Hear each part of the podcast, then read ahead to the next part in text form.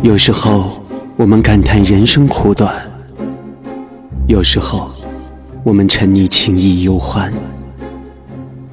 我们把人生的场景记在心里，把哀伤快乐的回忆片段一一收藏。光影胶片中的梦幻，流动音符中的依恋。走进这记录幻想梦境的世界，做一个汲取人生感悟的追梦追梦人。这里是电影先生的声音戏院，我是郑昭君，请安静下来，电影电影即将开场，即将开场。大家好，我是郑兆军。欢迎收听电影先生的声音戏院第五十九期，关于冬的生死与寂寞专访导演邢健。二零一五年，我第一次听到了电影《冬的名字》，这部全黑白无对白、极具风格的电影之作，勾起了我很浓的兴趣。吸引我的不光是那苍茫雪海的视觉呈现，更有影片导演邢健超龄的思想内涵。一位刚过三十岁的年轻人，对于人生的一种极致生活思想状态的表达，我很好奇他是怎样的一个人。冬在广州上映当天，仅在番禺排期一场，然后匆匆下画，这也造成了电影宛如影片里所呈现的那种寂寞的状态。如今，电影《冬》开始了内地巡回众筹放映，导演邢健也开始了一次漫长的。电影交流之旅，我在广州特别放映场见到了这位年轻的导演。二十二楼落地窗前落座之后，这位留着莫西干发型的导演和我针对影片内外，对于他、对于东、对于电影进行了一次长达一小时的聊天。欢迎收听电影先生的声音戏院。邢健，一九八四年五月二号出生于辽宁，中国电影导演、新锐导演代表人物之一。一个用画面说话的导演，邢健关注人，审视生活，反思人类的本性。他的电影风格像是美丽而冰冷的噩梦，用唯美的镜头来书写生命的残忍，视角观点非常的风格化。邢健是北京易捷映画文化传媒有限公司的创办人，也是辽宁省书法家协会会员、重庆电影家协会会员以及中国电影家协会会员。二零一五年，邢健推出了首部电影作品《冬》。影片讲述一位孤独的老人在雪山中与一条鱼、一只鸟和一位小孩发生的情感故事。他的这部电影长篇处女作推出之后，获得国内外多项电影奖项的肯定。二零一五年第三十九届加拿大蒙特利尔国际电影节上，这部电影荣获最佳艺术贡献奖。同年第二十二届北京大学生电影节，邢健凭借《冬》斩获了艺术探求奖。邢健的新作《活下去》，目前正在筹备当中。邢健导演的《冬》在遭遇院线冷遇之后，开始用众筹巡回放映的形式和全国感兴趣的影迷在电影院约会。也正是因为这样的一次机会，在广州站，我有幸见到了邢健。这番关于电影和成长的对话，也是让我们感触良多。我之前是非常的期待，期待的点有几个。呃，首先第一个呢，我对于冬的期待就是它的视觉。嗯，因为这部片通篇是黑白的，这是一个很特别的一个电影的一个表现的一个手法。嗯，能把一个全片纯黑白的这样的一个电影掌握好它那个光影的力力度啊，或者是那些呃镜头的构思，我觉得这是需要功底的。嗯。而且呢，我在在之前看到东的这个预告片出来之后，给我呈现出来的就是和我想象中的东北的东是非常契合的，所以我是比较期待。另一个就是王德顺儿，他的这个表演了，因为他本身往那一站就是戏。那今天见到邢健导演，就一起来聊一下这个电影以及这个电影对于你的一个意义。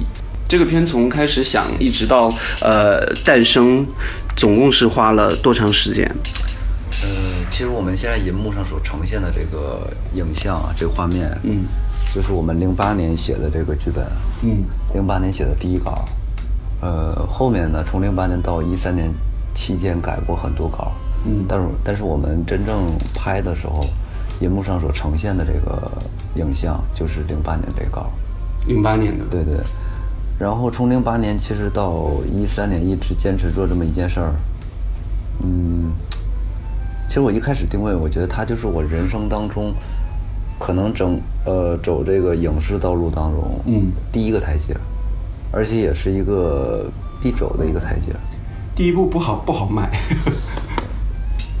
呃，为什么说说必走的一个台阶？我觉得他首先他的体量没那么大，呃。它不是说很难掌控的一种，呃，那那那种体量吧？嗯嗯，对。呃，从你看它整个场景是比较单一的，然后人物极少，呃，但是这样极简的一个东西里面，其实它是很难拍的。嗯嗯。像黑白，或者是说呃整部影片没有对白。嗯。呃，而且我们采用的大部分是固定的镜头。而且还有动物，嗯嗯，就这样的话，其实它对，就它还是有一定难度的在里面。其实你还是有很大的野心的嘛，第一部作品要走的这么多，挺挑战的一种尝试。对对对，就觉得这样可能比较适合第一部吧。嗯，你说，假如说一个很大的场面或者很复杂的一个叙事，呃，可能我都个人也不太喜欢，然后也我觉得也不太适合去做第一部。嗯，对。你是一个会把自己要求很高的一个人吗？肯定啊。嗯，就是就拿我们没为什么没有对白？其实我们在一开始的时候，呃，是假定是说没有对白，整部影片没有对白的。嗯。但后来之后，我们编的是过程当中，实际上我们想尝试加对白。呃，加对白的目的，我们觉得就是，是不是觉得我们太？太好像玩玩一个形式化的东西，嗯，但当我们去尝试加对白的时候，我们发现加不进去。我们努力的在加一些对白，但是我不知道要说什么，嗯，就我是觉得，我希望我的电影里面，就像我以前学画画一样，我希望我画的每一笔，每一个每一笔都有用，嗯，就不希望废的颜色。那影像电影当中也一样，我不希望我的电影当中。哪怕是说是一个画面里的一个背景的道具，或者老人的一个呃眼神，哪怕老老老人的这个表演当中的一个动作，嗯，我希望它都在里面能起作用，而不是一个废的东西。嗯，就像我们常说电视剧当中的这种过场戏，嗯，或者废话，我不希望在我的电影当中起这样。嗯，对，所以说从这面说来来说的话。其实我们对每一个影像，甚至每一个音效，都是考虑过很久的，才才去那么做的。嗯，八年的时间磨一部这样的一个我眼中很纯粹的一部电影，是一个非常耗时。其实对于外来说，看是可能很搞笑的一个东西。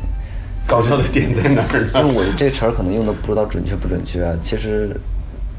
你知道我当年拿着这样的一个剧本，嗯，找拿到对找投资的时候，大家就会觉得很搞笑啊！就是一个，首先在中国没有过这样的类型的电影，我们到现在目目前为止也没法去定义成这样一部电影是哪种类型。嗯，我们只我们每次交流的时候只只用说，啊，这是一部寓言电影。寓言电影。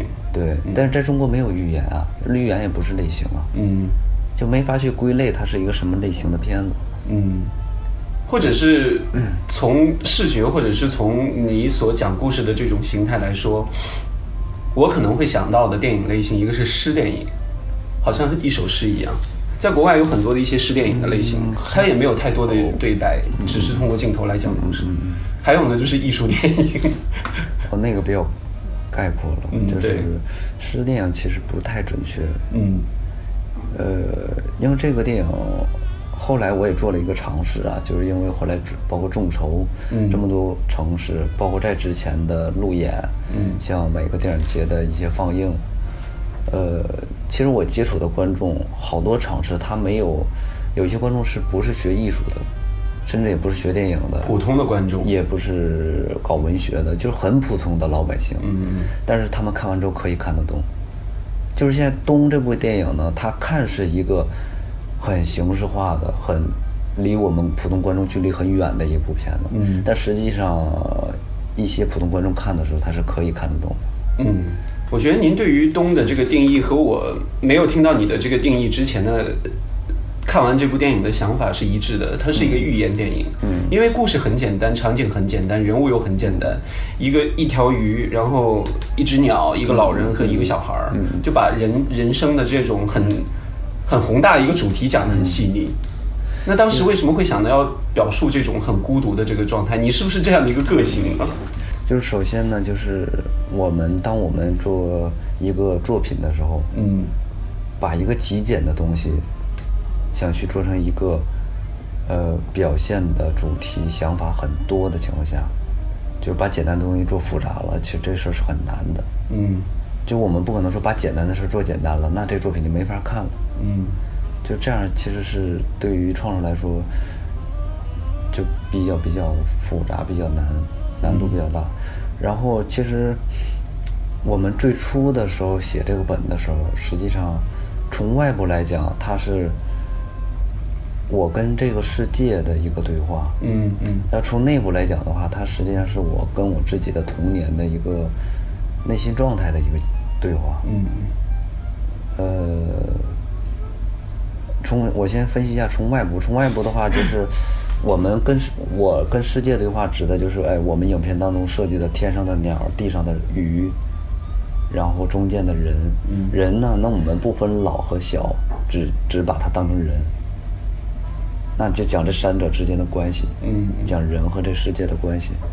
那老呃人呢这块，我们又设计了一一老一小，也是天天地之间的关系。就这些这些所谓的符号学的设计。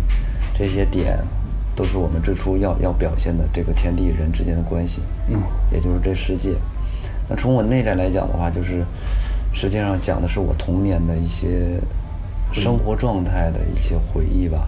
但这种状态呢，又不是说我们说，哎，我童年发生什么什么事儿了，我去给它拍出来，而是我内心的一个。举个例子，假如说我对死亡很恐惧，嗯，那我我内心很孤独。那我想把这种东西去拍出来，那这种东西可能你摸不到、看不到，你可能只能感受到这种状态的东西。那中国以前就没有去，但是作为一个编剧，可能他觉得这不是故事啊，嗯嗯，这是你的状态啊，你怎么能拍电影呢？但是我们就是把这个东西拍成电影。你小时候是一个这样的一个性格的人吗？呃，我觉得，呃。可能是生活生活中确实可能，呃，因为我从小啊，就是当我有记忆的时候，嗯，就生活在影片当中那个老人那个那个环境下，风雪交加的那个。对啊，我九十年代初的时候，那个北方 那个雪特别大，真的有的时候就可以把我我爷爷家奶奶家那个房子都盖住，早上那个开门都开不开。只能从窗户跳出去，然后从外面把雪移开，然后一点一点的扫出一条路。对对对，就就那时候雪特别大，但是像东北呢，那个九十年代初的时候，其实农村几乎每一周吧都会有几个老人的离开，嗯，然后都会有那种仪式啊什么的，就那时候会经常去 去看这种活动，然后出殡呢？对呀，就而且那时候其实北方的出殡其实还是。在我的印象当中，还是比较传统、比较讲究的，对仪式感很强。然后其实，但是对我记忆当中，我觉得，哎，隐隐约约的知道，哎，人有一天老了要离开。那时候就会思考，就觉得很，就会思考这种类似问题，就就觉得将来，哎，假如说有一天自己没了的话怎么办？你小时候就是有这种担心。那我活着的意义是什么？OK，就会想这些问题。就是尤其想到说，哎，有一天我没了之后，那那种状态是什么样？那我就会推理，哎，没了之后可能是不是和我来之前的没没就来之前的那种状态是不是一样的？就小时候就这么深没有没有感知的那种状态太深沉了吧？然后你就会很恐惧。就像其实我我写那个老人，就王道顺有一场戏，他有一天晚上睡不着觉。嗯，他没钓到鱼，睡不着觉。其实我们在最早的剧本里，他呃后来实在睡不着，又出去到一个树上面站，就是躺在一个树上树尖上，然后在那儿就那种状态，纠结的状态，就是他也是一种对死亡的恐惧。但是他源于孤独。嗯嗯，对，就是，就我以前也会想到这种事情，想到是这种事情的时候，真的是浑身出汗，然后睡不着觉，就就就觉得特别纠结。但是我我是发后来，当我上了小学、呃初中、高中，呃，就我觉得人嘛，就是何为人啊？就是人的一生的目标只有两件事儿，第一件事儿就是可能是爱，但是这爱肯定是广广泛的、广义的，无论是爱情也好，是亲情也好，这个朋友的哥们儿情也好，就所有的你世间肯定是你来到人世上，情是一份儿上，还有一个就是你的理想、你的事业，那人生就做了这两件事儿，就也不断的在平衡这两件事儿。那就是当你有一天，就是人肯定是有感情的，就是我觉得无论坏人也好，好人也好，就他一定是有感情的。就是其实像那些所谓的我们所谓的那些坏人，他去抢劫也好干嘛，他没有逼到一份儿上。你说一个人能推到他去抢劫，他骨子里面肯定是长时间积累了很多事情，才促使成他去做那么一件事儿。但是他骨子里面其实情感上可能对他的父母也好，他他并不是一个一个没有情感的人。人要没情感，那就不是人了，那就是动物了。嗯嗯说人，大部分的人，我觉得几乎百分之百吧，可能也会差那么一点一点点，其实都都是有情感的，有爱的。呃，只是爱的角度、爱的这个这个方向，有的可能对感情没有没有感觉，但是他一定是对父母的这种亲情有感觉。嗯嗯嗯，但是反过来，就是我们说的第二种，就是所谓的理想事业这块，这个不是每个人都有的。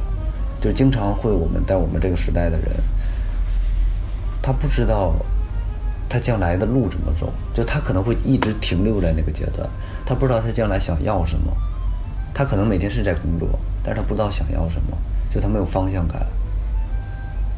嗯所以说后来就是当我上了初中，呃，学上我最早学书法，嗯然后后来是为了书法去学画画，后来学了很多年画画之后才去转的电影，但是当我学到书法画画的阶段的时候，那时候我的理我我就真的我就觉得，呃，我将来一定要当一个伟大的书法家，一个画家，嗯一定要画出这个令世间这个很震撼的一个作品来。嗯嗯那时候就是我的理想。但是当我有那种有那种想法之后，有了理想之后，我对死亡的那种恐惧感就渐渐的，其实每天以前的真的是一几乎是一两天就有那么一回，就觉得啊，活着很很就不知道为什么活着，而且一旦想到死亡就很恐惧。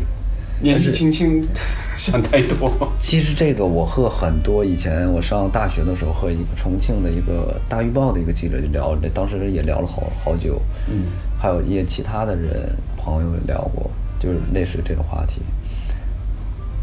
不敢说每个人都有，但实际上真的是好多人是有过这种想法的，嗯只是说他们不愿意去说出来。呃，就当我后来后来有了这么一个，就是学了画画书法之后，真的那种状态就很少，就因为我知道为什么活了。即使有一天我没了的话，其实我觉得，我觉得那个我更在意的那个过程，就你来的来到这个世上这么多年，哪怕你是活二十年，你没白活，做了很有意义的事儿，其实就我觉得就够了。你的这种 对于生命和生活的这种理解，在你的处女座当中体现的非常的分明。我觉得这种你的这种对于这这些事物的这些看法，会不会影响你之后的电影的创作？我觉得会，就是，其实这些东西都是我以前我的很多生活的感悟？呃感悟、想法，都是来源于我童年的一些记忆。嗯呃，虽然那段时间可能很短暂，呃，就包括我后来的一些拍戏的这种状态，呃，也可能是我觉得八零后都都差不多，嗯都是比比较比较能吃苦啊，比较坚强的这种。因为我觉得可能八零后大部分都是留守儿童的居多。所谓的留守儿童呢，就是呃在八十呃在在九十年代的时候，像我们这么大，呃，好多都是由爷爷奶奶或者是姥姥啊他们带大的。嗯，又是独生子女。对，这一代基本上都是独生子女。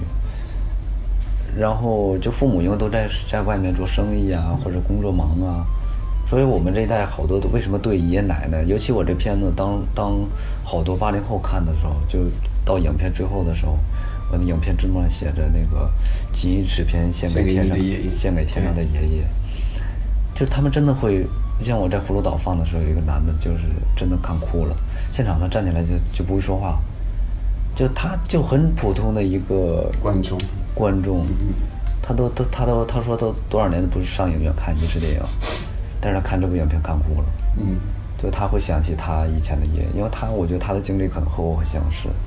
嗯，就是从小是跟爷爷奶奶长大的，而且里面那个主演的状态，他是他的状态是来源于生活，但是又高于生活。嗯，那个事件又不完全的和现实当 现实生活当中一样，但是那种那种情感是。我们以前能感受到的，嗯，就像我经常聊，我说我这部片子初衷，拍这部戏初衷在哪儿？我最开始想表现的那些点来源在哪儿？就真的是来源于像我爷爷奶奶啊，还有我姥姥啊。你像我姥姥，她从我出生我就没见过我姥爷。我也是啊，我姥爷就离那时候就很早就离开了。对对对。然后我姥姥呢，她就一个人常年的一个人住，她的。她和我爷爷不一样，我爷爷生的全是六个儿子，然后我我姥姥这边呢全是女儿，女儿的就不好的地方就是她会出嫁之后，出嫁之后可能过年的时候她不会第一时间回来，对对，不会第一时间回来，有的一般情况都是中国呃像北方的传统都是初三。呃过完年之后对到哎到初三回娘家，对，那你知道像而且有的像这几个侄女他们还在外地很远还不回来。而且他们相聚的那种都是比较闪的相聚。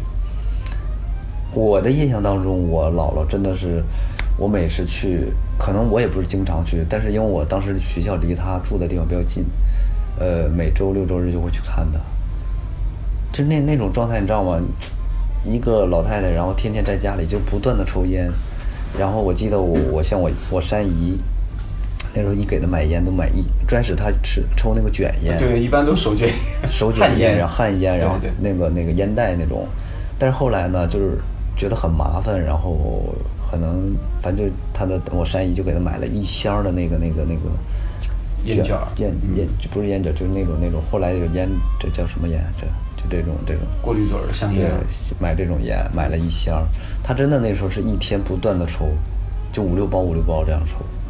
常年的抽，我姥姥之后没的那时候，就是因为抽烟，整个肺那个就像石头一样，就是扎都扎不动，就整个人就抽烟抽的。但是你其实往回这个事儿往回推，每当我去他去看他的时候，哎，他基本上就不抽烟了。然后见到我之后，就像我现在哇，不停的从早到晚跟我说话，就给我讲他以前什么什么文革呀，怎么上学啊，包括讲这些孩子的事儿啊。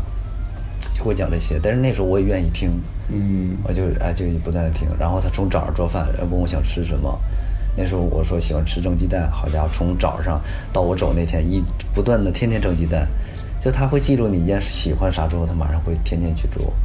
然后他这顿饭做完之后，他甚至后一顿饭都给准备好，嗯，就是就是给你的感觉真的是，尤其到我后来上初中的时候，稍微懂事儿的时候，就发现。就是你会感觉到他像很多年没见到人似的，就是终于见来了一个亲人，他会把所有的情感都投入了进去，就那种状态，我就我就在想，真的是，你会想他平时一个人，和监狱里其实没什么区别，就那么住住那么多年。我姥姥这回活了有八十多岁，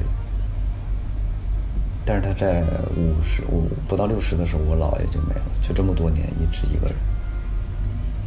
然后我爷爷我奶奶呢，是因为，呃，我奶奶先离开的。我奶奶是当时身体不好，我爷爷当时是没有任何病，没生任何病。我爷爷当时身体特别好，就因为我奶奶离开之后，二十天不到，整个人瞬间。我这个很理解，因为我拍冬的时候啊，你像我，我拍冬之前，我特别担心我整个剧组人，其实也担心我，身体能承受不住拍完这部戏，根本就拍不完。当时我还在拍之前，我特意去办了一个健身卡，然后天天注意保养自己。但是后来我觉得，我没想到的是，这部戏很顺利的，我一点病都没生，而且感冒也没有，就是把这部戏拍完了。但是整个剧组里好多人都生病，身体比我棒的很多都生病。就从这一点来说，我是想说明什么？一个人的那种精神啊，那种精神支柱，就是真的是靠那一口气在顶着这部戏。那人就像我爷爷，其实也一样。就是他，他正好相反和我。那我奶奶走了之后，他突然间觉得，因为这些侄女可能也平经常不去看他。嗯。突然间，虽然这个老伴儿，所谓老伴儿嘛，虽然可能这么多年过来，天天吵架也好，干嘛也没有不像我们这一代人说以爱情为主，我没有爱情啊就不结婚，就以这种方式自由谈恋爱。他那个时候都是介绍什么，但但是这一辈子过来了之后，突然间这个人没了。那真的是瞬间人就垮了，就像我出拍完长白，就是在拍完冬之后回到北京，你知道那人一瞬间一旦松懈下来之后，什么病都来了。我拍完戏回到回回到北京之后生了一个月病，整个人就躺在床起不来。你被掏空了？就就就是真的那种人一下就像气球一样泄了气，嗯，人就完了。所以当时我就在想，就是。像我爷爷这种状态，就是，就是人的内心那种状态吧。呃，就我很希望能把这我爷爷奶奶、我爷爷还有我姥姥这种内心的状态这种东西，通过我的影片里揉进去，嗯，表达这种这种人的这种孤独感。你小的时候，包括我刚才提到我内心的我自己的这种状态。嗯，你小的时候是。怎么样？就一开始会对电影这个事情产生兴趣呢？小的时候，其实那时候我我像我分几个阶段。其实我第一个阶段就是，我第一个阶段是在东北的农村，但我觉得这段时间呢，给予我都是生活上的一些感悟啊，或者童年的那种小孩的记忆，没有什么说那时候不知道什么叫理想，不知道为什么上学，都不知道上学的目的干嘛。那时候真的就是玩儿，那时候没没什么，我觉得没真的，反正在我的记忆当中，因为我也可能是我生活在那个农村啊，真的是太偏僻了，就是呃，辽宁有个叫辽阳市，辽阳市的特最边最边上就是呃那个挨那个边边境上，边境上旁边有个坝。过了那个坝，站那坝上，那边就沈阳，沈阳的边境。嗯，就这样一个交界的地方，都很少有人，就整个村子加起来不到一百人吧，就是那那样一个地方，就在那样，然后在那边的上的学，那时候也也老师、同学什么的上学没没那概念。嗯，说哎，将来学习要干嘛呀？考大学啊，都都没有说过。那时候就是感觉上学就像一个工作，是每天要要吃饭的那种感觉。嗯。啊，就是到那边报个到，然后就回来就玩儿，就那那时候就那种状态吧。但是那时候我印象当中，其实我我因为那那个年代不经常有露天电影，露天电影嘛，学校会组织看啊什么的。那算是第一次接触电影吧。嗯。对，而且我那个年代还比较流行那个录影带，录影带，然后特别大的一个袋子，然后插到里面，然后那种那那时候，我印象当中好像少林寺刚出来不久，然后就出现好多什么南拳北腿呀，有什么类似这种这种武侠片，对，香港那种电影武侠，还有大陆这种这种武侠的动作的居多。嗯嗯。而那时候也比较喜欢看那种东西，嗯，就就一直有一个武侠梦。曾经还想学过武术了，就是那那时候会觉得，对，而且我父亲当时也特别希望去学，就是大家那时候都受那种影响，觉得需要会一身武，以武防身那个时候。但是那那时候没什么状态，就呃，其实我真正对算是踏入艺术上，应该是上小学五六年级的时候，我离开那个地方。离开农村，对，离开那个地方。当时，其实也是我影片当中那个小孩的隐身。那小孩最后影片最后的时候不要离开那个老人嘛，嗯要离开那个地方，要去另外一个地方，但是都没有交代去哪儿。实际上就是写的时候，那时候是我，我要离开那个地方。当时我我母亲就觉得那个地方教学质量不好，就给我调到另外一个地方，就是算是室内吧，嗯也就是我姥姥那个城市，也是我那时候见到我姥姥，之前都没见过。嗯对，然后后来，呃，小学五六年级的时候就喜欢上写书法，实实际上从那个时候才算是踏入这个艺术氛围里面对啊，文文艺这一块儿吧。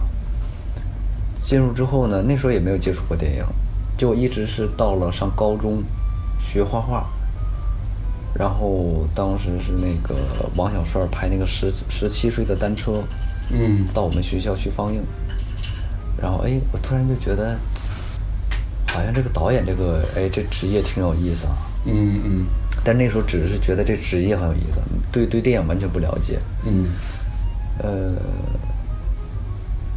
一直到我，因为我学画画，其实从小学到初中、高中，一直快到高中毕业的时候，就那时候虽然我可能手法上没有达到那么高的境界，但是那时候确实经常看画展啊，看一些书籍啊，看一些很多讲座。我们学校那时候，呃，鲁迅美术学院附中，嗯嗯就每每一周都有那个，就有各种的画家呀，国内国外的，然后去做那种讲座。本身是一个艺术类的对学校了。对啊，而且他来的比较杂，有音乐的什么的，也有导演会过来，有作家，就是会吸收很多能量吧。就当时也是觉得，突然间有一段时间觉得，画画这个门艺术好像已经到了一个很难去超越的一个境地。就我可能我这画了一辈子，我努力的画一辈子，可能连一个中国的现代的画家都超越不了。嗯就绘画和电影不一样，绘画它，你假如说我们拿这个写实的、古典的、印象的、抽象的，那这些所有的门派、所有的这种这种，就像电影当中类型，那它都很都已经达到了最高的高峰，你都很难去超越。嗯对啊，咱不用说国外的啊，不用说文艺复兴时期的，咱就说中国的、现代的，都不用说中国里死去的那些画家，嗯嗯就中国现代的这些，你都很难去超越。就因为我后来我看过一些画家的画，就东中国当代的，我觉得我画一辈子可能未必能超越，能达到那种境地。而且还有一点，就画画，就一个画家好像活着的时候很难去体现出他的价值。就好多画家都是死去了之后啊，这个画盖棺定论是吗对对，这有个定论。然后电影就不一样，电影那时候虽然不是特别了解吧，但是我觉得最起码它是一个活着的时候就可以体现出它的价值，而且它是有升值的空，这种升值的空间。嗯嗯就我可以在技术上玩一些花样，或者在艺术上其实都可以有不同的形态。嗯就是其实电影我一直认为它是一个，你可以囊括所有的文艺，把这个东西当为当成一个手段，嗯表现手法拿进来。就像我这次，呃，也应该算是中国第一次吧，就把哑剧的形式放到电影里面，嗯用哑剧的形式去表现那个人物的想念内心对内心的状态，想念孤独。对，那一段也是给我印象还蛮深刻的。跑到雪地那个他钓鱼的那个地方，那个孩子的形状，他对对去抱他对对对对，这是第一是啊。其实所有的艺术都可以拿拿到这个电影里面。综合。对啊，就是就看你能能不能想到，会不会运用。你当时在学校主攻的画派是油画中国画，油画哦油画。OK，、嗯我觉得在东当中给我呈现出来的更多像中国画的那种美其实和以前学画画有关系，嗯有很大的关系。呃，其实学画画可能很微妙。你说，哎，学画画给我带来了具体什么，我说不出来。呃，有些东西就像一个摄影师，一个好的摄影师呢，就是这机位放在哪，他就可能摆在摆在那儿之后，就很自然的就摆在那儿。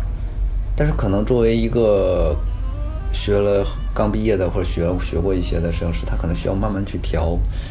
你知道那种感觉，有的时候往左多一点都不行，往右多一点也不行，往高一点也不行，就是人家会那一瞬间就感觉啊，这画面特别准确，就只有这一画面特别构图特别准确，那个那个真的是瞬间的感觉。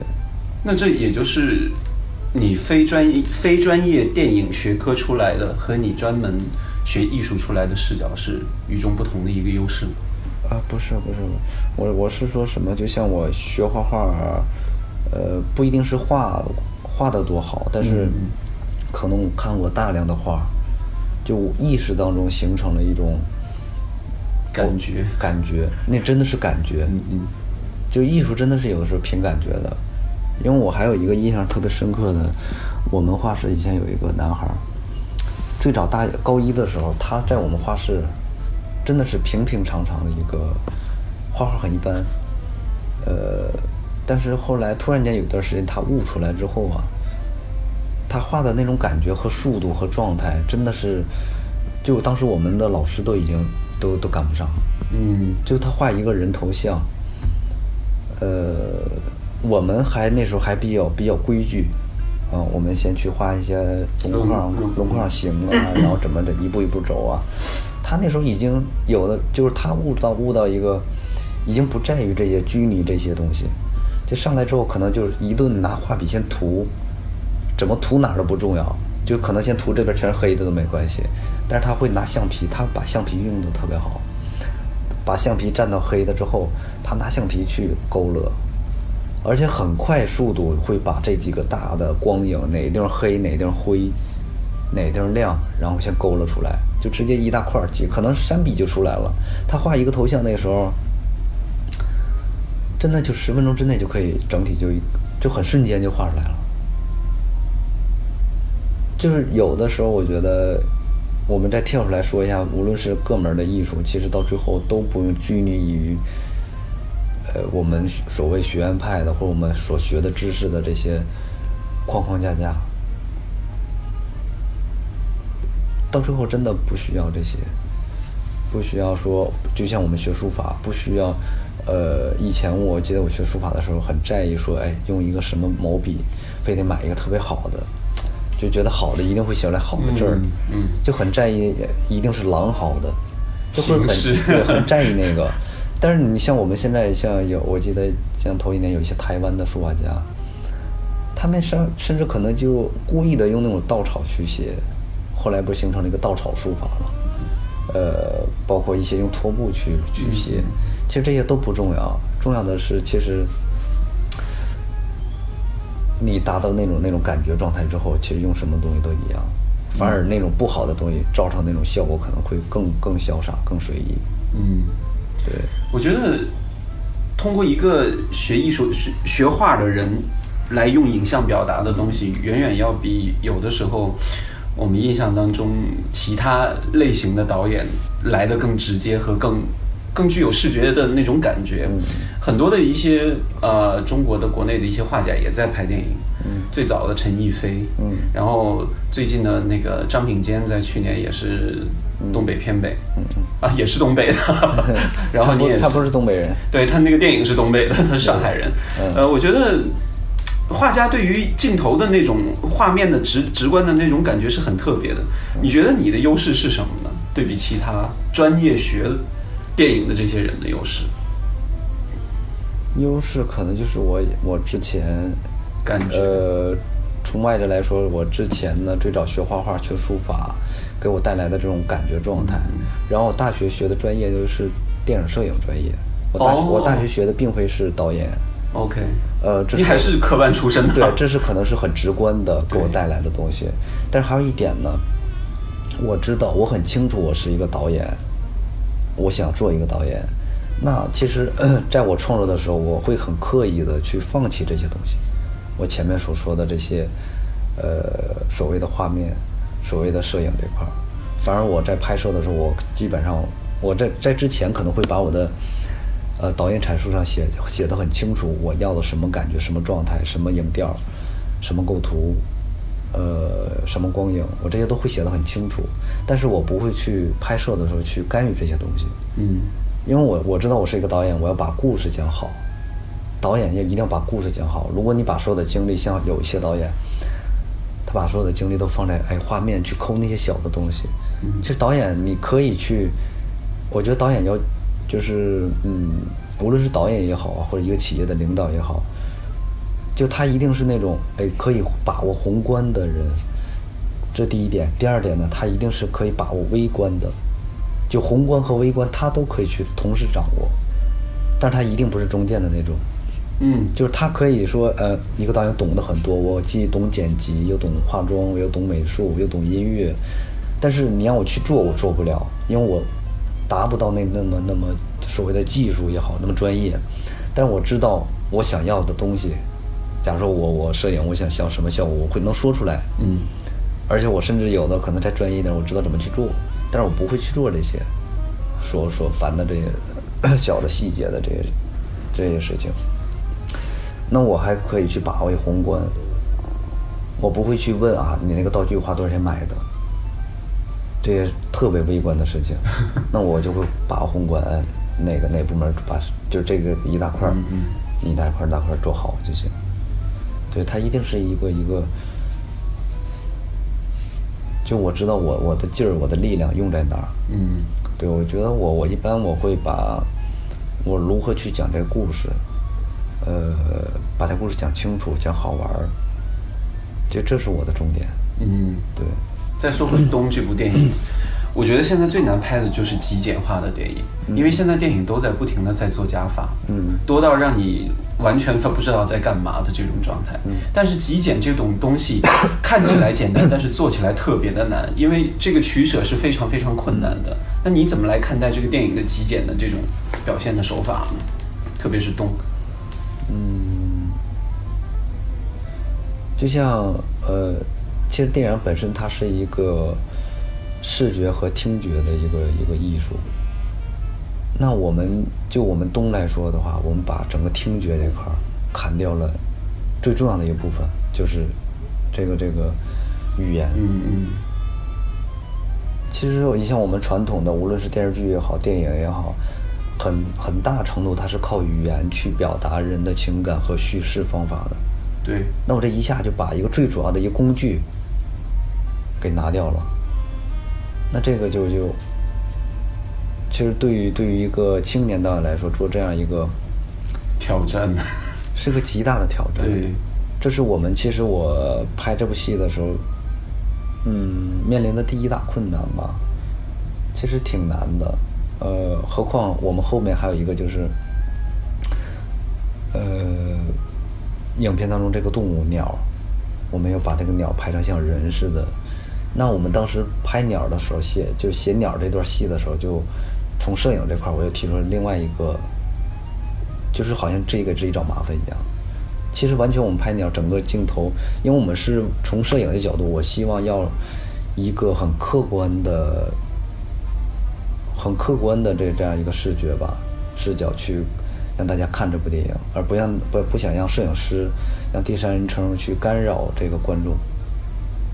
所以说我们当时就定了一些很大部分的镜头都是固定的镜头。嗯。那我们说回来，那固定镜头会对拍鸟有什么一个一个一个促进作用吗？其实反而不是。你想，如果我们去鸟的本身，它在天上飞，一旦飞到天上之后。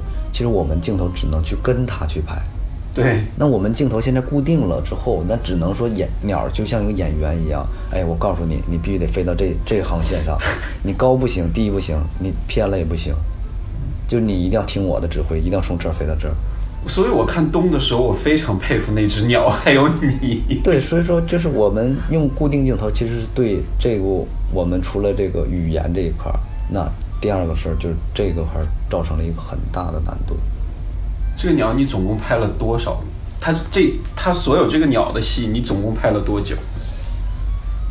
呃，其实我们都是同时在拍的，双机拍的。嗯嗯。然后主要这鸟我们是提前训了一年半。一年半的时间。对。只有这一只鸟吗？呃，三只鸟。OK。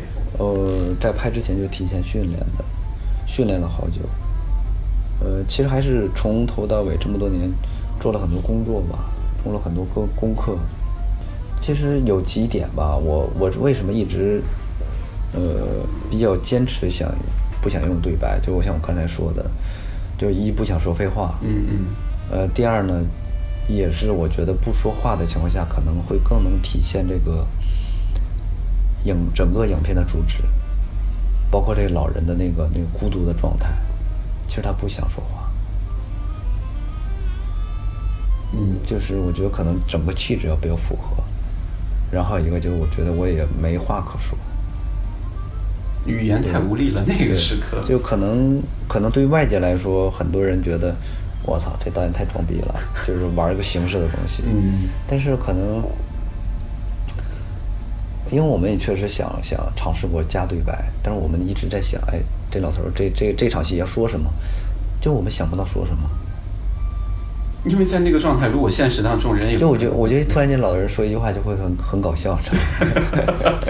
就是他一下会打破那那那个那个整个意境。嗯，我我是看完之后，我我在那个微微博的短评里头是这么写的，我说你正是把语言状态全部抽空之后，所有的声音都被放大了。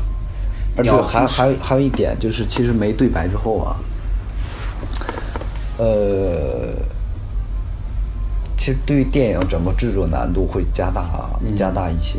为什么这么说？因为我们大家以前都是看看影片的时候，会视呃这个听觉一直在跟你讲，所以说你的这个思维的时候都会听着台词去理解那画面。嗯。但突然间没声音之后，没这个对白之后啊，你的注意力不会都会集中在画面和那个音效上。嗯嗯。其实，当你音效、你那些风声、人物的呼吸声，呃，一些所有的这这个环境声音，包括音乐，其实你做的稍微技术上有差一点点，就会特别跳，就你的听觉会注意，因为你注意力就会马上会放在那个声音上，注意力不一样了。而且你画面上一旦有瑕疵，因为你的注意力更集中画面了，嗯，一下就会跳出来。其实这个当时我们也考虑过，就觉得这个，就从从整个制作上要要。要制作的精致一些吧，嗯，但是其实对于当时对我们至今来说的话，就很多人都是我头段时间有人还说说我这部影片其实说说是用胶片拍的，看起来很像，但是你知道我那个机器就是可能现在都是肯定现在是没人用了啊，啊，在当年其实没多少人用，就那个机器是索尼的 F 三。摄影机。呃，还不是摄影机，就摄像，就是以以前电视台用的，就拍就那种扛着的那种。对对对，以前最早的时候，你像拍什么刘罗锅啊，OK，那种机器都拍电视剧用的，而且是在那个年代拍电视剧用的，现在都没人用了。就我再说回来，就像我刚才说的，其实有时候真不在于你用什么毛笔、什么机器，嗯嗯嗯，你一样是可以拍出很好的东西，嗯。很多人说画面好看，其实如果说我们再用好一点，假如是像 Red 啊，或者是阿丽莎呀，那可能画面出来的又另另另外一种感觉了。嗯嗯。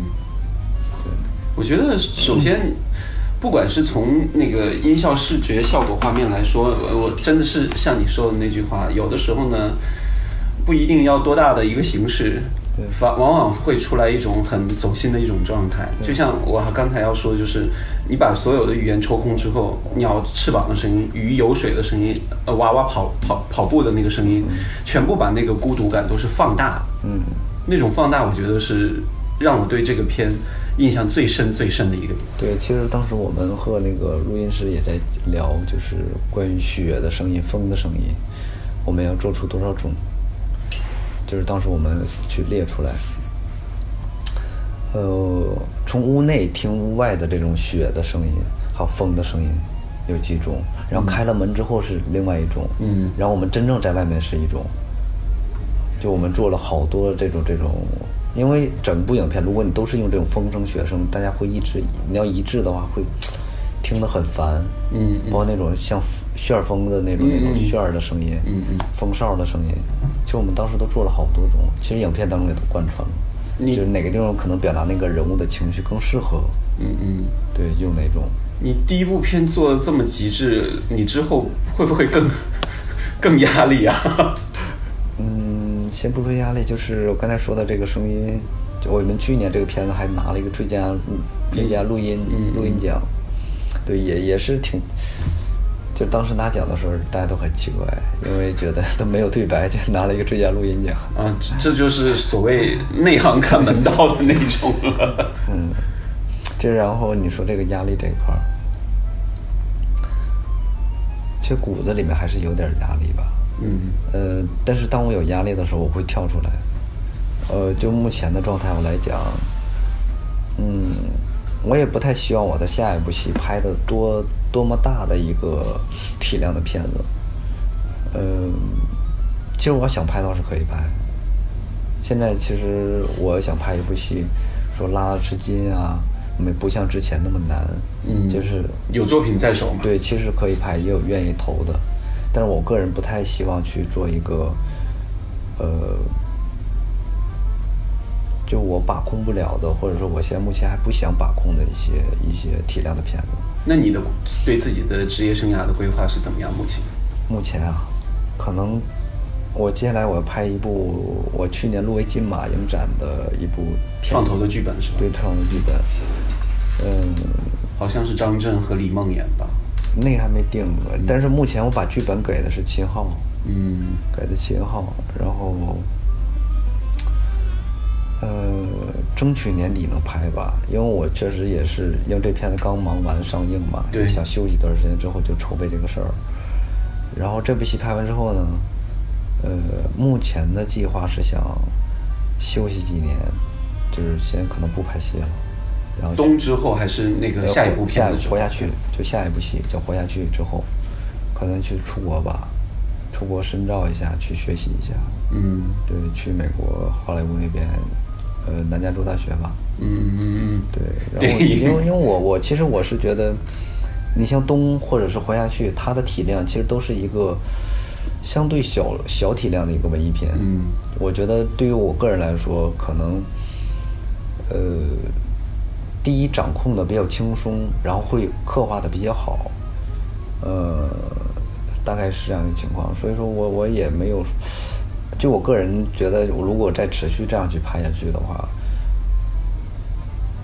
其实在我眼里啊，我我对中国电影的一个看法，我觉得好像缺少灵魂吗？我我们不说灵魂的事，从从制作角度来说，其实中国电影真的制作水平是蛮蛮，还算算是比较低下的。确实是如此。在拿世界水平来看，确实如此。对啊，因为我记得我上高中的时候看过一些很老很老的好莱坞电影，很早以前黑白的那种啊，不是黑白，刚有彩色的时候。哇，我觉得那个时候他们制作的那个技术、拍摄的那种质量都比现在的好。有哪部片让你印象深刻吗？那个太早，那个片叫好像是史克史泰龙吧演的，很早了，我都忘了。七十年代的。对，然后就是就是觉得现在。我看过的国内的电影，我觉得确实在就是导演这一块啊，他去运运用技术环节这一块，我觉得还是比较差的。嗯，因为我觉得一个导演，我的经验是给我呢，呃，一个导演他一定是会掌握从头到尾的一个制作的流程，他知道，假如说去做这个特效怎么去拍。是因为它一个其实作为一个特效，可能说几种拍法都可以，嗯，但是哪种方法是最快、最简洁，而且做出来效果最好的？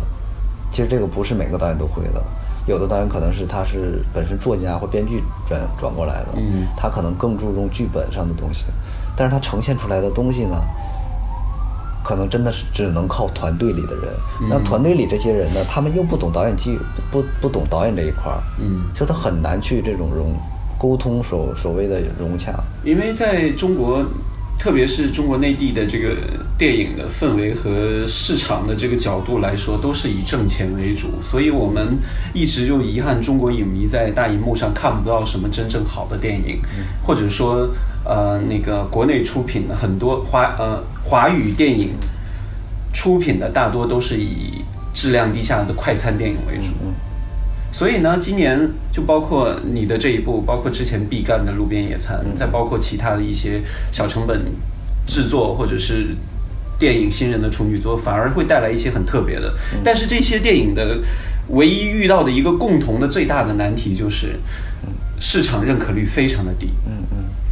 排片非常的少，嗯，所以这就造造成很多人说，你要想可能拍，呃，这样有内容有走心的，首先你拉投资很难拉，嗯，又首先要想到院线可能不会给拍，嗯，这对于很多导演来说又是一种压力，嗯，可能对很多的一些又要想当导演又想进电影圈的这些人来说，就去拍那些电影快餐，嗯，你怎么看？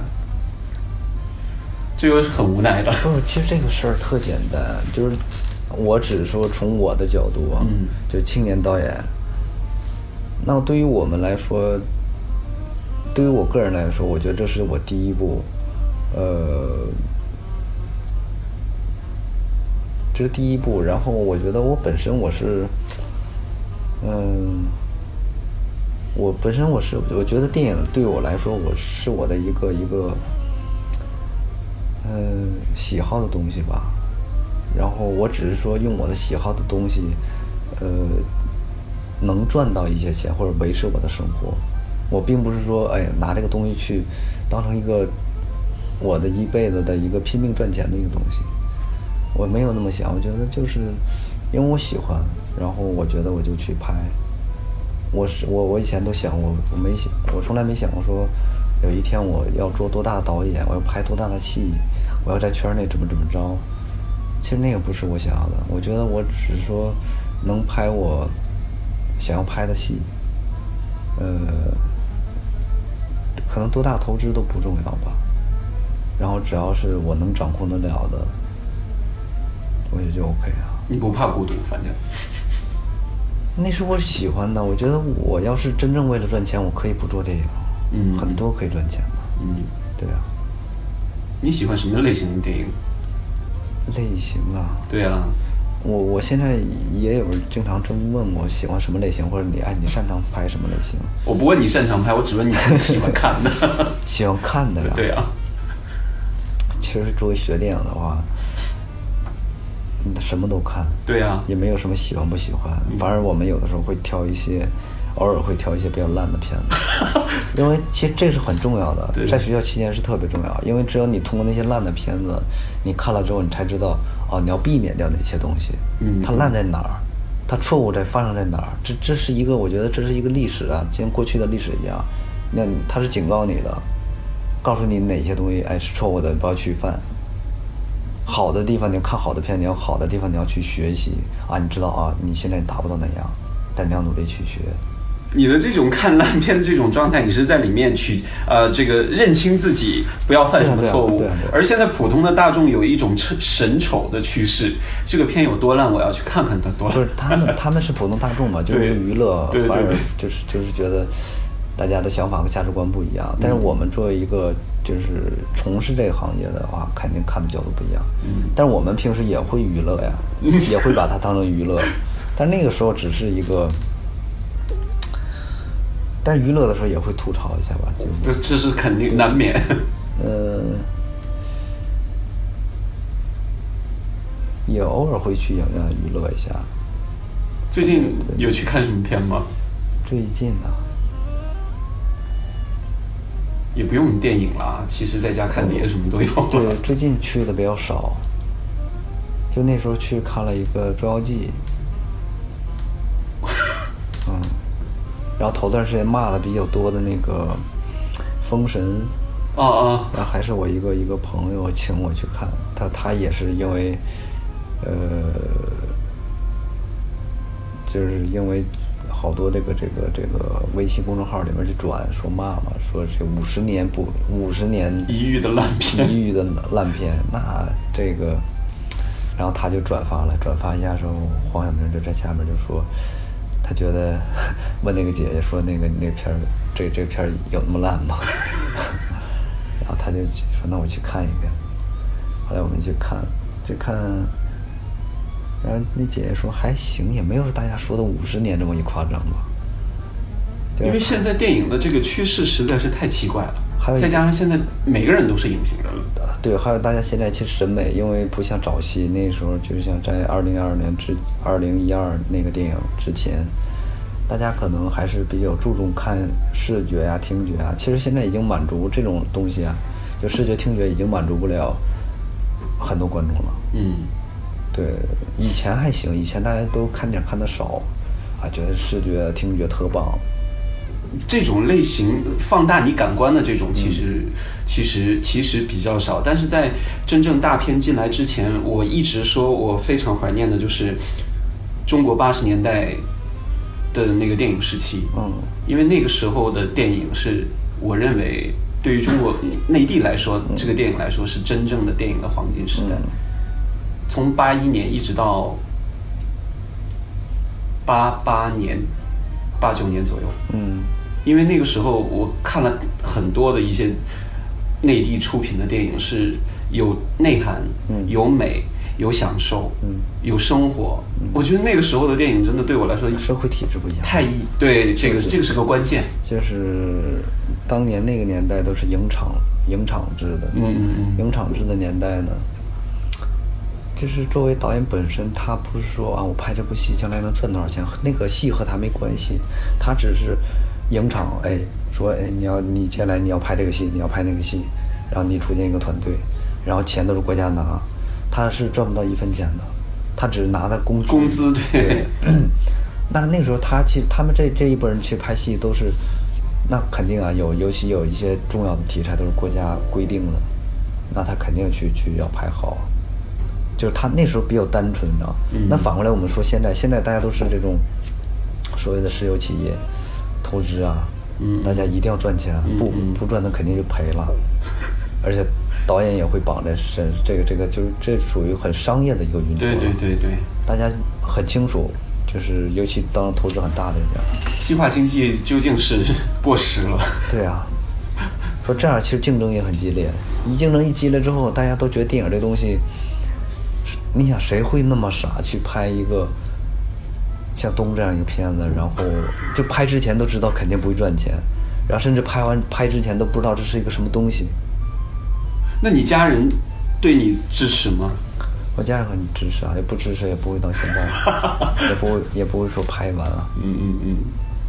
对，就是其其实家里人没有学这个，就是他们也不知道我拍的是一个什么东西。嗯。他们也不懂说，哎，为什么不说话？为什么黑白片？嗯。但是他们觉得，哎，这是你你要想拍的，那就很很支持。嗯啊，那你有没有比较喜欢的导演，或者是有一个标杆之类的？标杆啊，就是大家经常会聊到金基德嘛。金基德其实，对我喜欢他的点，是因为我觉得在众多导演当中，他是一个哎，一提到他的影片，一看完之后，哎，这是金基德。那是过去了。呃，其实现在也有啊，现在有，我不知道你最近看没有。他最近的片我能看到的，真的对比他之前的片片子，我真的没没那么积极的是吗？但是没有那么积极，还是有那么影。呃，是有有他的影子在，但是整个的感觉，我觉得也是可能跟他的个性有关。嗯，对，就他的作品，其实相对一些很多导演来说，会一看就是啊，这是金基德电影。就比较比较有它的特点吧，呃，但是不好的地方，我觉得他太，就他永远都站在立场都是很个人化的，或者是很很很一个狭小的一个一个。他最近的一部我喜欢的片，也就是《圣上》了。没有，最近那个停止，停止我可能还没看的缘故吧。停止，好像马上又有新的。在之前什么莫比乌斯，在之前的我我。没有，没有什么，但是圣伤给我震撼还蛮大的。圣伤，嗯，就最后一个他坐躲在车车底下活活拖死了那条血路那个，对那个，但是他真的无法给我带来像春春春去秋来又一春夏秋冬又一对又一又一春的那个感觉了。嗯，那个也很淡。对。你说有什么故事吗？有没有？就一个小和尚的成长过程，好像一个轮回一样。对啊，但是就是很有很有味道，是吗？嗯，这个是。嗯。如果你要不提金基德，我一下想想不起来。或许在你的这部《东》当中和金基德导演电影当中的一些一些感觉是有有点相通的。嗯嗯嗯，像鲨鱼啊、烤鸟啊，可能会有。会有那种那种暴力所谓的，那种那种，也确实了，是吧？嗯，杀了。但是很多人也也每次映后交流的时候会聊到这个问题，其实这避免不了的问题。呃，其实就东来说，就这个剧本啊内容，其实和金基德的好多影片，尤其春夏秋冬又一春，你说相似吧？其实从故事情节上。也也不是那么相似啊，也没什么相似的地方。但是你说说整体的影片的某些点的感觉，嗯，可能会有，对，嗯，他是把人物都弄到一个很决绝的状态。我是我是觉得你把整个的这个场景都很绝的，嗯，冰天雪地，一群人在那么寒冷的一个状态下拍，这本身就像一种修行嘛。对对，那个那个。长白山的严寒，我是我是知道的。去过。你又把王德顺给弄去，嗯，你就不会担心会把老老老人家？这个很担心啊。对。其实我从呃选演员的时候就担心过。嗯。就选演员的时候，我就就当时我们也最早的时候也商量过，觉得是不是这个老头年龄太大了。就是也曾经是不是尝试要不要改小一点，但是觉得我内心当中，我觉得那个那个人物一定是很老的，一定是特别老的。然后哪怕说年龄小，但是他一定长得是很老的一个老人。呃，但是当时也确实很担心，就是担心那个拍因为我们之前去过几年，那个几年，从一三年、一二年、一一年都去看过景，选过景。长白山，对，呃，不止长白山，要雪乡，哦哦，好多东北的地方都去过。当时就觉得看哪个地方行，但是去了之后发现那个地方确实，可能拍老人的戏，最早时候我们定一个月了，然后觉得确实有点难。但后来我们也选了一些演员，演员当遇到王德顺的时候。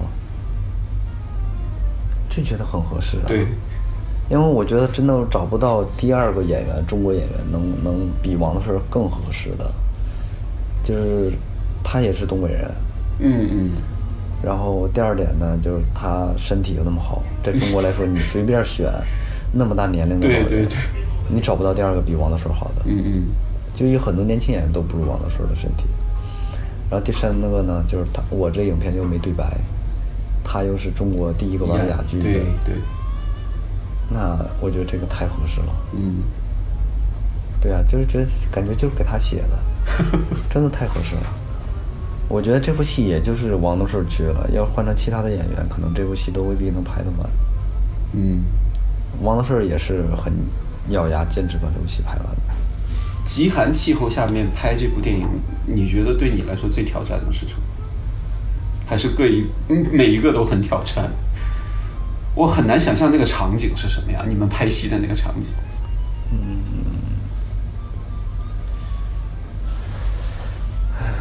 安全吧，其实很多地方，你挑战的，其实之前都没想到的一些事情，像我们吃饭怎么解决？哦，是啊。然后我们其实最早的时候是按照正常的逻辑走的。买个保温桶，然后包了很多东西，然后把这个从山下二道白河呢做好饭之后运上来。运上去，运上来之后，其实大家吃完之后，我是最后吃的。然后我当我吃的时候，我发现，我操不是凉的问题啊，是咬不动吧？是里面有冰，你知道吗？有冰碴。对呀。然后我看大家也都吃完了，然后后来我就就说着，我说这不行，我操，里面都有冰碴，这都饭这么凉。然后第二天从那开始吃泡面。在山上现烧水，对，现烧水吃泡面，就是这这个像这种吃的之前都没有预想到，然后包括那边风大的，就是我们用的那个拍戏的高台板大概有，呃，宽有一米二吧，长也有一米五到两米，就那长的高台板然后纯铁的，得就这么厚，刮起来又打在那个我们的摄影师身上，真的就那东西可以刮起来。就是很多，其实他那边风大的，有的时候，我因为我们拍戏每天收工又晚，嗯，呃，最晚的时候凌晨两点，早的话也得有凌晨，也也得有十一二点吧，每天晚上，他那边晚上八九点天就黑了，黑了之后，你以为雪山啊，可能是会很亮、很亮堂，但实际上在那雪山因为高嘛，大家实际上雪山之间都是黑的，真的是伸手不见五指，根本看不清。一下雪更湿了。对啊，而且而且那个长白山那地形也知道，就是我们上山的时候，它会两边有有一个就是有个路，然后两边都是那个插的旗、红旗、彩旗那种的，就我们不能越过那个旗帜。就是旗内的路我们都可以走，一旦过了那个旗呀，那边就有可能是悬悬崖呀，或者雪雪沟啊，呃，或者是就走到哪就不知道了，而且下不了山。一到黑天之后，其实也看不太清。而且有像有一天我们拍完戏，我们每次去上山的路上都会路过一个一个桥，嗯，那桥有是吊桥吧？不，哎，对，吊桥，有个五米左右吧。那个桥很危险的，那桥还挺宽，还行，就一个木木头搭的吊桥。然后有一天我们收工之后出来下山，找不到桥了。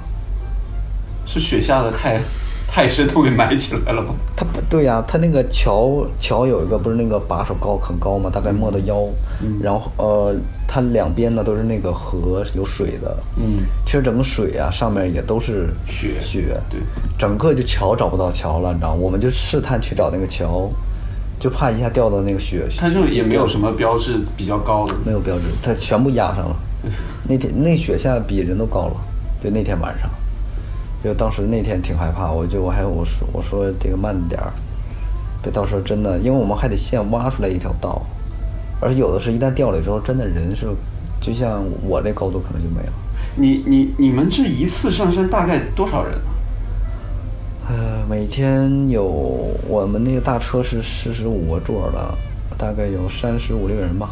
就三十五六个人就一起就按这一条路上山下山。对啊对啊对啊。每天所有的设备都是那么搬上来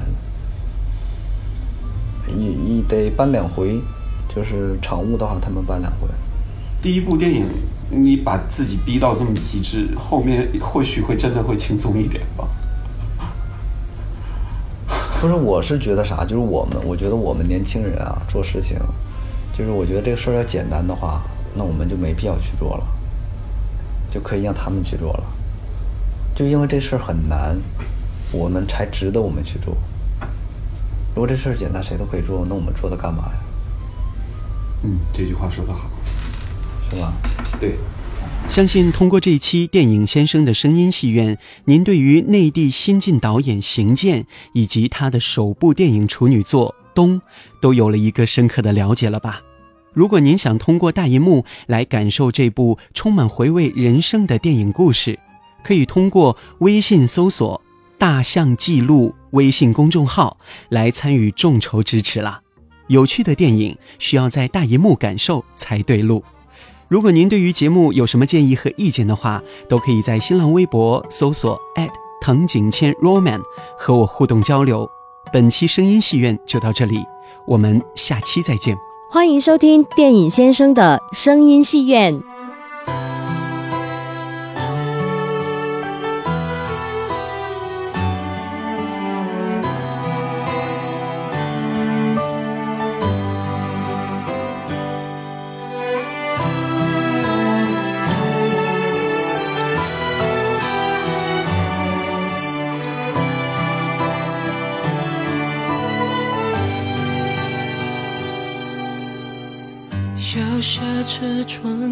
熟悉的路上，哼着你爱的那首歌，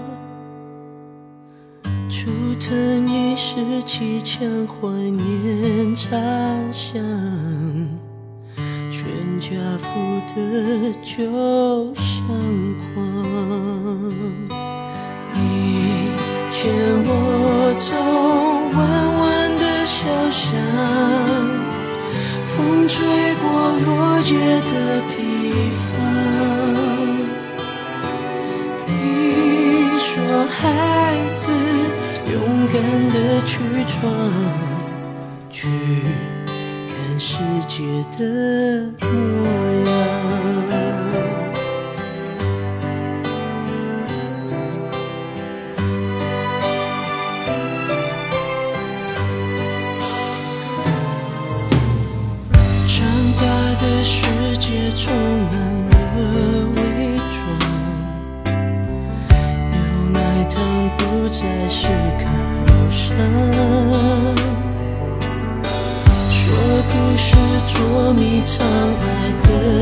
失望，